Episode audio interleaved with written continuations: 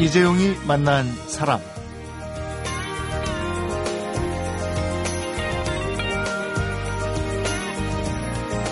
세종대왕이 한 일 중에 사가독서 제도라는 게 있었는데요.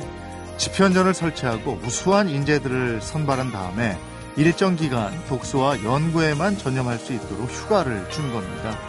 에, 오늘 주말입니다. 오늘과 내일 이틀 동안의 사가독서 제도를 각자 가져보시면 어떨까 싶네요.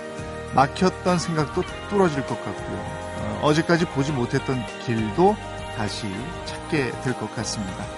에, 거기다가 겨울이라 바깥 출입보다는 실내에 주로 계실 것 같은데 오늘은 가수와 전설을 만나보는 시간도 꾸며드립니다. 임진모 음악평론가와 이종훈 스포츠평론가 함께합니다.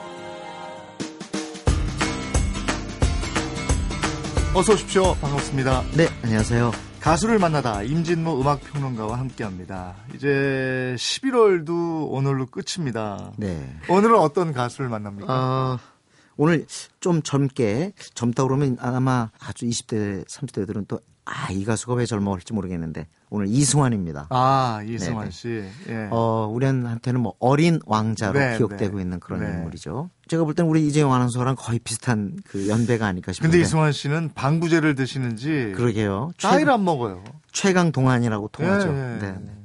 네. 근데 참 돌이켜 보면은 저보다는 조금 뭐랄까 밑에 세대라고 볼 수 있는데 그때 그 여성들 여성들 네. 사이에서는 이승환은 진짜 완벽한 아이콘이었던 것 아유, 같아요. 그랬죠. 근데 지금 돌이켜 보면 이승환이 남긴 것이 참 많다라는 음. 생각이 드는데 일단 어, 이 대한민국 가수들은 그때는 아직도 무대가 주로 방송하고 녹음실이었습니다. 네. 아직 공연을 활성화해야 한다. 공연장에서 승부를 걸어야 되는 생각이 확고히 자리 잡은 때는 음. 아니었거든요. 네. 근데 89년에 등장했던 이 이승환은 앨범 작업도 앨범 작업이지만 완벽하게 콘서트에 승부를 걸 어. 겁니다. 예. 그러니까 공연의 왕으로 통했는데요. 저는 이게 그때 당시에 청소년이나 또는 그 젊은 세대 음. 음. 악 팬들 사이에 이런 인식이 심어진 거죠. 아, 이 사람은 그냥 반짝 인기로 끝나는 그런 가수가 아니라 공연을 통해서 음. 뭔가 가수의 정체성, 진정성을 가지고 있는 네. 그런 인물이다. 음. 그럼 이승환을 좋아하면 내가 빛날 수 있죠. 음. 그런 느낌이 여학생들 사이에 있었던 것 같고 음. 그리고 또 이 부분을 이승환이 또 너무 잘 알고 있었는 것 같아요. 네. 그래서 공연을 저도 한 두사 차례 갔는데 네. 요때 시작기에 네. 89년, 91년, 90년 요때 제가 공연을 세 차례인가 봤어요. 음. 근데 정말 공연이 재밌습니다. 음. 뭐 노래를 잘 부른다, 능란하게 한다 이걸 넘어서서 레파토리가 정말 많아요. 네. 그리고 웃음 보따리를 터트립니다. 어. 너무너무 재밌게 합니다. 아, 말재간도 좋습니다. 네, 그래서 이승환 공연은 한번 가보고 싶다라는 게 아. 학생들 사이에서는 퍼져 있었어요. 예. 근데 여기서 또 이제 그 이승환이 좀 대단했던 게 앨범을 보면은요 깜찍한 제목들이 많아요. 음. 이 얘기 뭐냐면 그때 당시에 청소년 특히 여중생 여고생 심지어 여대생들의 어떤 그런 그 독특한 어떤 그 정서랄까 네. 이런 것들을 잘 포착해낸 것 같아요. 꽤 오랫동안 그래서 작은 왕자예요. 그렇죠. 네. 그래서 곡 제목을 제가 몇 개 갖고 왔는데 악녀 탄생 이런 제목 어. 또 애인 간수 어. 이별에 대처하는 우리의 자세 어허. 뭐 이런 거 있잖아요. 예. 락스타 되기. 예. 덩크슛도 그래요. 독특하네요, 진짜. 네, 그런 제목을 붙이면서 뭔가 이승환 오빠의 노래를 들으면 내가 왠지 뭐라 그럴까요? 센스 있는 것 같은 음, 느낌. 네. 음. 그런 것들이 대중가수한테 굉장히 중요한데 예. 그런 거를 잘 실현해낸 인물이라고 볼 수 있습니다. 그래서 제가 MBC 여성 PD 중에도 이렇게 고 세대에 네. 좋아했을 만한 사람 물어보면 그냥 바로 나오는 말이 승환이 오빠예요. 참 그 사람이 예. 그 연예인 쪽 특히 네. 꾸준하기라는 게 만만치가 않은데 그렇습니다. 꾸준히 관리를 참 잘하는 가수이기도 한 것 같아요. 외모도 그렇고 공연도 그렇고 저는 근데 이렇게 이승환이 사실은 제 기억에는 당부라든가 이런 노래 이후에 큰 히트곡은 없지만 아직도 스탠스가 아직도 뭔가 이렇게 위상이 막, 음, 막강한 건 저는 바로 공연의 힘인 것 같아요. 그걸 통해 가지고 설사 그렇더라도 이승환 공연은 보고 싶다. 음. 괜찮다. 재밌다. 네. 레파토리가 풍요롭다는 그런 생각을 하고 있는 것 같습니다. 아, 오늘은 그 공연은 볼 수 없지만 응? 음악은 들을 수 있잖아요. 그래 한번 좀 시원하게 예. 그 센스에 맞는 예. 덩크슛으로 덩크슛. 주문을 외워보자 이겁니다. 아, 들어보겠습니다.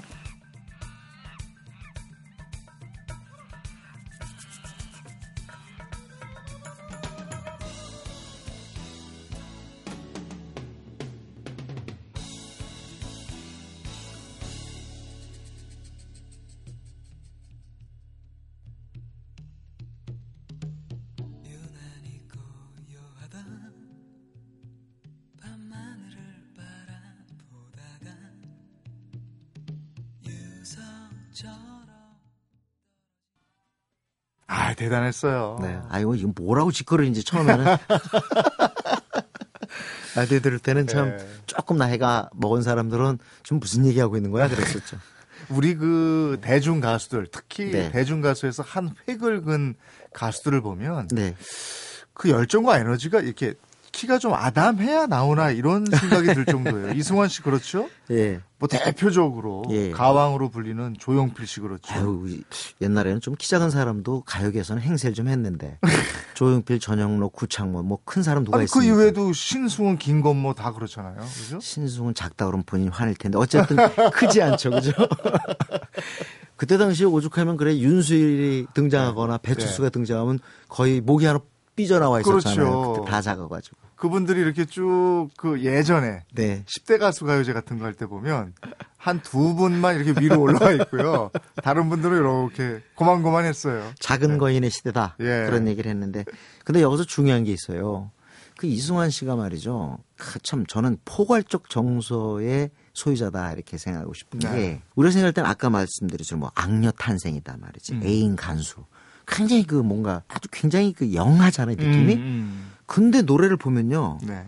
이런 노래가 많아요. 가족, 어. 내 어머니, 어. 엄마 음. 이런 노래들이 있어요. 심지어는 최희준의 노래 하숙생을 리메이크했습니다. 아. 참 이런 걸 보면은 그래도 내가 음악을 하면서 굉장히 다세대가 예. 여러 세대가 내 음악을 좀 들어줬으면 하는 그런 바람이 음. 항상 이- 있었던 게 아닌가 싶어요. 전 이거 굉장히 잘했다고 봅니다. 네. 그러니까 일방적으로 쏠려가는 게 아니라 문화라는 것은 네. 뭔가 이렇게 좀 various하게 다채롭게 보여줘야 되는데 음. 사실 우리는 어린 왕자, 어린 이미지만 남아있는데 네. 실제로는 한 작업은 굉장히 다채롭다. 음. 음. 할수 있습니다. 젊은 감각이라고 막 젊음만 네. 쫓아도 그건 좀 언밸런스한 것 같아요. 그렇습니다. 그리고 신승훈하고 많이 이렇게 그 비교가 되지만 사실은 좀 다른 것이 이승환은요 밴드를 해요. 네. 다시 말하면 어 우리가 발라드 가수라고 많이 인식을 하지만 네. 실제로는 그 이승환 음악의 바탕은 락이다 음. 하는 것. 그래서 공연이 유쾌하고 재미있을 수밖에 없습니다. 음. 락적인 그런 요소들이 있으면 신나잖아요. 그러면 이승환 씨 노래 한 곡 더 들어야 되겠네요. 이 곡 들으면서 마무리하죠. 네네. 예. 뭐 워낙 히트곡이 많아서 네. 뭘 들어야 될지 모르겠는데요. 그래도 이 4집의 천일 동안은 발라드라는 측면에서 그 이승환만이 보여줄 수 있는 그 웅대한 네. 웅장한 발라드 그것에 방점을 찍은 곡이라고 볼 수 있을 것 같아요. 네. 천일 동안 이 곡이 얼마나 히트했으면 그 다음 앨범에 100일 동안도 나왔겠어요. 어. 아마 이승환 오빠 했던 사람들은 네. 절대 잊을 수 없는 곡 중에 하나가 천일 동안이 아니었을까 싶습니다. 가수 이승환이 부른 천일 동안 듣겠습니다. 임진모 음악평론가와 함께했습니다. 고맙습니다. 네, 고맙습니다.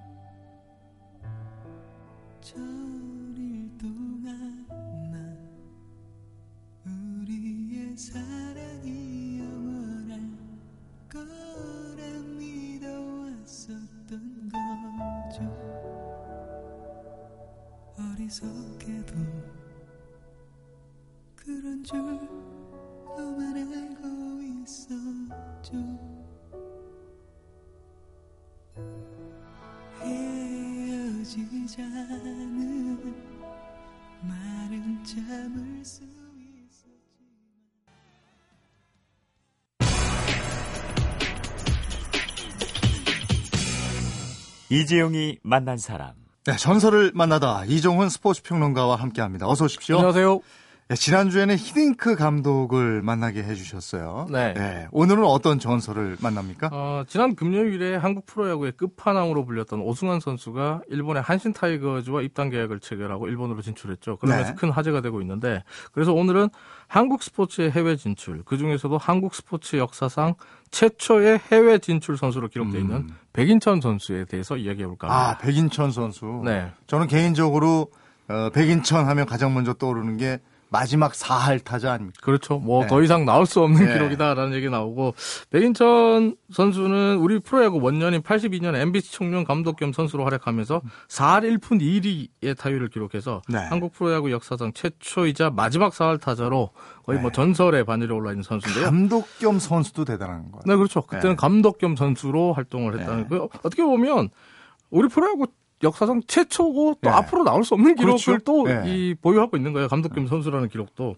아, 하지만 오늘은 이 전설의 4할 타율 그리고 감독 겸 선수라는 기록보다 한국 스포츠 역사상 최초의 해외 진출이라는 네. 전설이 만들어진 시점, 즉 음. 1962년 당시 어떻게 보면 소년 백인천이 일본 프로야구 진출을 했던 그 시기를 집중적으로 좀 살펴볼까 합니다. 소년 백인천이라고 그러면 백인천 선수가 일본에 진출했을 때 굉장히 어렸다는 거 아니에요? 몇 살 때 일본에 진출했는데 소년 백인천입니다. 어, 백인천 선수가 일본 프로야구 도에이 플라이어스와 가계약을 맺은 게 네. 1962년 1월이거든요. 아. 당시에 백인천 선수 나이가 19살입니다. 하하. 아, 하지만 백인천 선수는 그 이전이 1960년 그러니까 17살 때부터 일본 대학들과 프로야구 팀들의 스카우트 제안을 받았던 선수예요. 예. 그러니까 백인천은 소년 시절부터 일본 야구 팀들의 스카우트 제안이 쏟아졌던 정말 한국 어. 야구의 전설 중에 전설이었어요. 소년 시절부터. 60년, 62년이면은 한일 간 수교도 성립 되지 않았던 그런 시절이었잖아요. 네, 그렇죠. 근데 백인천 선수를 어떻게 알고 일본에서 그렇게 스카웃을 하려고 했을까요? 어, 일본 야구계가 이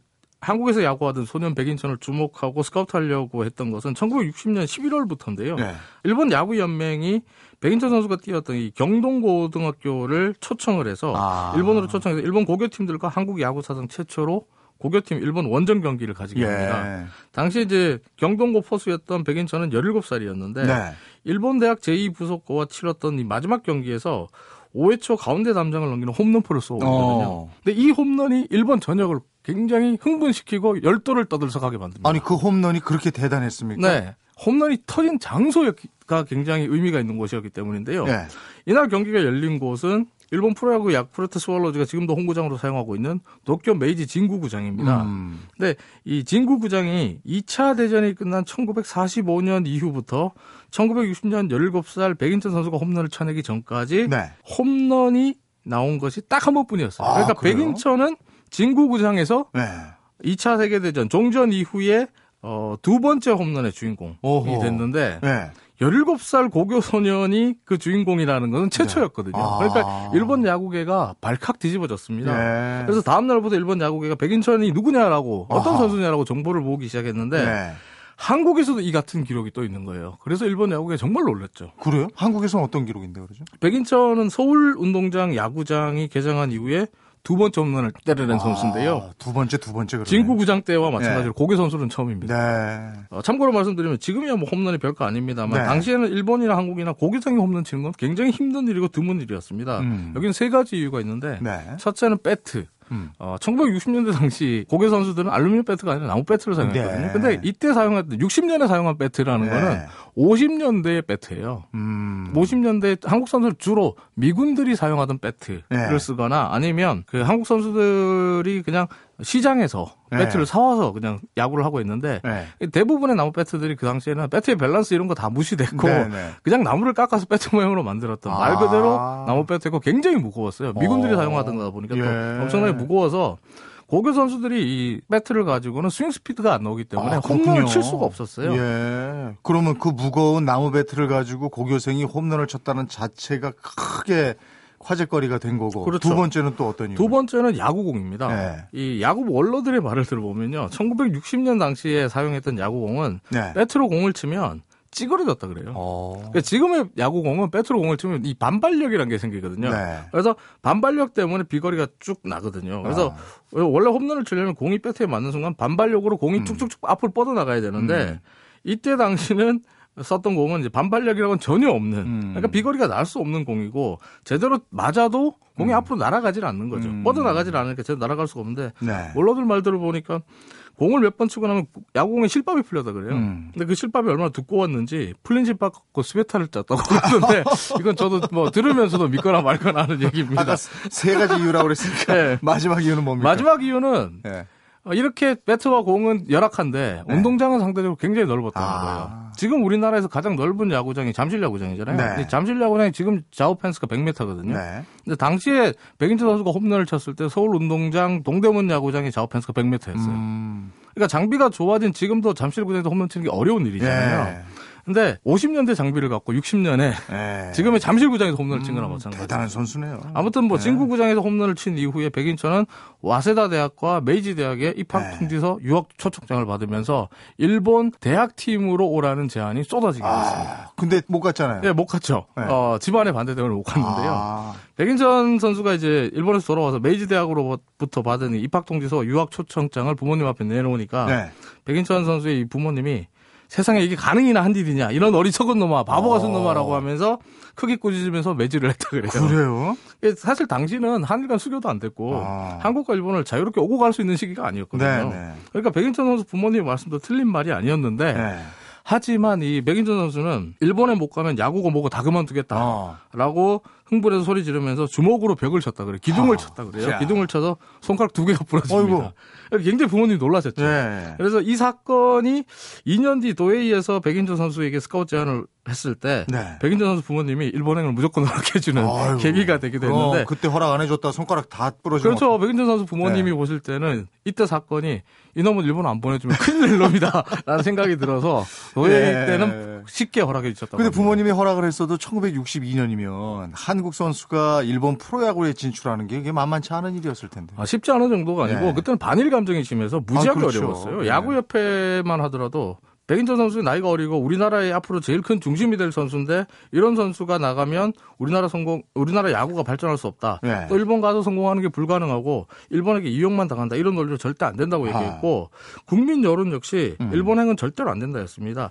백인천 선수의 말에 따르면 이 도웨이로 간다는 보도가 나온 직후에 하루에 집으로 적게는 50통에서 많게는 아. 100통의 편지가 왔다고 해요. 그래요? 근데 그 대부분이 팬레터가 아니라 네. 가슴에 태극기를 단 국가대표 선수가 돈에 팔려서 일본으로 간다니 네. 너는 민족의 수치자 매국노다. 야. 아, 뭐 이런 비난들이 대부분이었고 그 중에는 일본으로 가면 내가 너를 반드시 죽이겠다. 야. 라는 혈서도 한 수십 통씩 날아왔다. 요즘 같으면 아주 인터넷이 마비가 되는 그렇죠. 그런 지경이었겠네요. 댓글이 정말 폭발하는 네. 그런 상황이 되죠. 근데 어떻게 일본으로 가게 됐습니까? 어, 자주 말씀드립니다만 스포츠의 변수는 정치입니다. 정치의 힘으로 가게 됩니다. 아, 그래요? 당시에 반대가 너무 심해가지고 이 백인조 선수가 이럴 바에는 일본이고 뭐고 야구를 때려치우자라는 생각을 갖고 있었다고 허. 그래요. 근데 네. 2월 어느 날 어, 대한체육회에서 대한야구협회장과 아시아 야구 선수권 대회 참가한 선수단을 초청했는데 음. 백인천이 이때 이주일 당시 대한체육회장을 만나게 됩니다. 네. 근데 이주일 당시 대한체육회장이 어떤 사람이냐면 준장 출신의 군인이었어요. 네. 그리고 당시 5.16 국가재건 최고회의 부회장이 부의장이었어요. 아. 그러니까 나는 새도 떨어뜨릴 정도의 권력자였는데 이 권력자 앞에서 19살짜리 백인천이 당돌하게 저기요 드릴 말씀이 있는데요 어. 부탁 하나 있습니다라고 네, 말을 네. 해요. 그리고 뭐냐라고 하니까 일본으로 저 좀 보내주십시오. 제가 어떻게든 야. 일본 선수들에게 지지 않고 열심히 해가지고 좋은 선수 돼가지고 돌아올 테니까 일본으로 꼭 좀 보내주세요라고 부탁을 합니다. 야, 배짱이 두둑하군요. 네. 그래서 이주일 부의장이 네. 자신의 보좌관을 불러서 이게 가능한 일인지 알아보고 국민 여러분도 좀 알아보고 도와줘라 이렇게 네. 얘기해요. 근데 네. 그때 이 일이 이 일을 총괄해서 지휘했던 보좌관이 훗날 중앙정보부 부장을 지냈던 이유락 씨였어요. 아, 그래요? 그러니까 이주일 국가재건 최고회의 회의 부의장 그리고 네. 이유락 보좌관이 나서니까 네. 그때부터는 일본 진출 문제가 일사천리로 해결됐죠. 하하. 그러면서 한 달 뒤인 1962년에 2월 2일에 백인천이 네. 일본행 비행기에 몸을 싣고 일본으로 진출하게 됩니다. 야, 용감한 소년이네요. 네. 대단했죠. 근데 정말 최고 권력자 앞에서 네. 일본으로 보내달라고 말할 수 있는 용기 아. 정말 쉽지 않은 건데 이게 네. 가능했던 건 이 소년 백인천에게 꿈이 있었기 때문입니다. 음. 이게 백인천 선수가 일본 프로야구 선수가 되고 싶다, 일본에서 뛰고 싶다라고 생각했던 게 1957년 중학교 3학년 때 일이라고요. 네. 당시에 이제 경동중학교에서 뛰고 있었는데 야구부 감독이 일본 야구 잡지를 많이 갖고 있고 틈날 때마다 아이들에게 그 잡지 보여주면서 일본 프로야구에 대해서 얘기를 많이 해줬다 그래요. 그럴 음. 때 중학교 3학년 어린 소년의 마음에서는 일본 선수들이 너무 부럽고 그 얘기 들을 때마다 아, 나도 일본 가서 야구 한번 해봤으면 좋겠다 이런 생각을 갖게 되는데 그게 점점 꿈으로 변해갔고 네. 그리고 60년에 이 상상조차 못했던 꿈이 현실로 다가오니까 어떻게든 그 꿈을 잡고 싶었고 그래서 이주일 부의장 앞에서 어, 일본으로 보내달라는 다소 좀 거칠고 당돌한 부탁까지 할 수 있었게 됐는데요. 그러니까 어떻게 보면 57년에 한 중학교 3학년짜리 야구 소년이 꿨던 꿈이 어, 5년 뒤에 마침내 현실이 됐고 그 야구 소년이 꾸었던 꿈이 있었기 때문에 지금 우리가 우리 선수들이 한국을 넘어서 세계 무대에 진출해서 세계적인 선수들과 경쟁하는 모습을 볼 수 있게 됐다 이렇게 볼 수 있습니다. 야. 따라서 백인철은 이것 하나만을 가지고도 한국 스포츠계의 성각자였고 음. 전설이라고 부를 수 있습니다. 그리고 백인천 감독 어떻게 사할 때를 쳐내셨습니까 했더니 백인천 감독은 아주 간단하게 얘기했다면서요. 예, 열번 나가서 네번 이상 치면 되는 거다 이렇게 얘기를 했다고. 네. 열번 나가서 네번 이상 치면 사활을 네. 치다 이렇게 네. 얘기를 하셨는데 본인은 정말 무지 노력을 많이 했습니다. 네. 백인철 감독은 정말 노력파였고 젊은 선수 노력하지 않는다고 질타해서 오히려 많은 오해도 샀던 그런 인물이죠. 그렇군요. 아 오늘 백인천이라는 또 멋진 전설을 만나게 해 주셨습니다. 고맙습니다. 감사합니다. 이재용이 만난 사람 오늘은 임진무 음악평론가와 이종훈 스포츠평론가와 함께 가수와 전설을 만나봤습니다. 일본 야구계가 야구소년 백인천을 주목하기 시작한 게 1960년 11월 이 무렵이었다고 합니다. 53년이 흘렀네요. 그 사이에 백인천 감독은 전설이 됐습니다.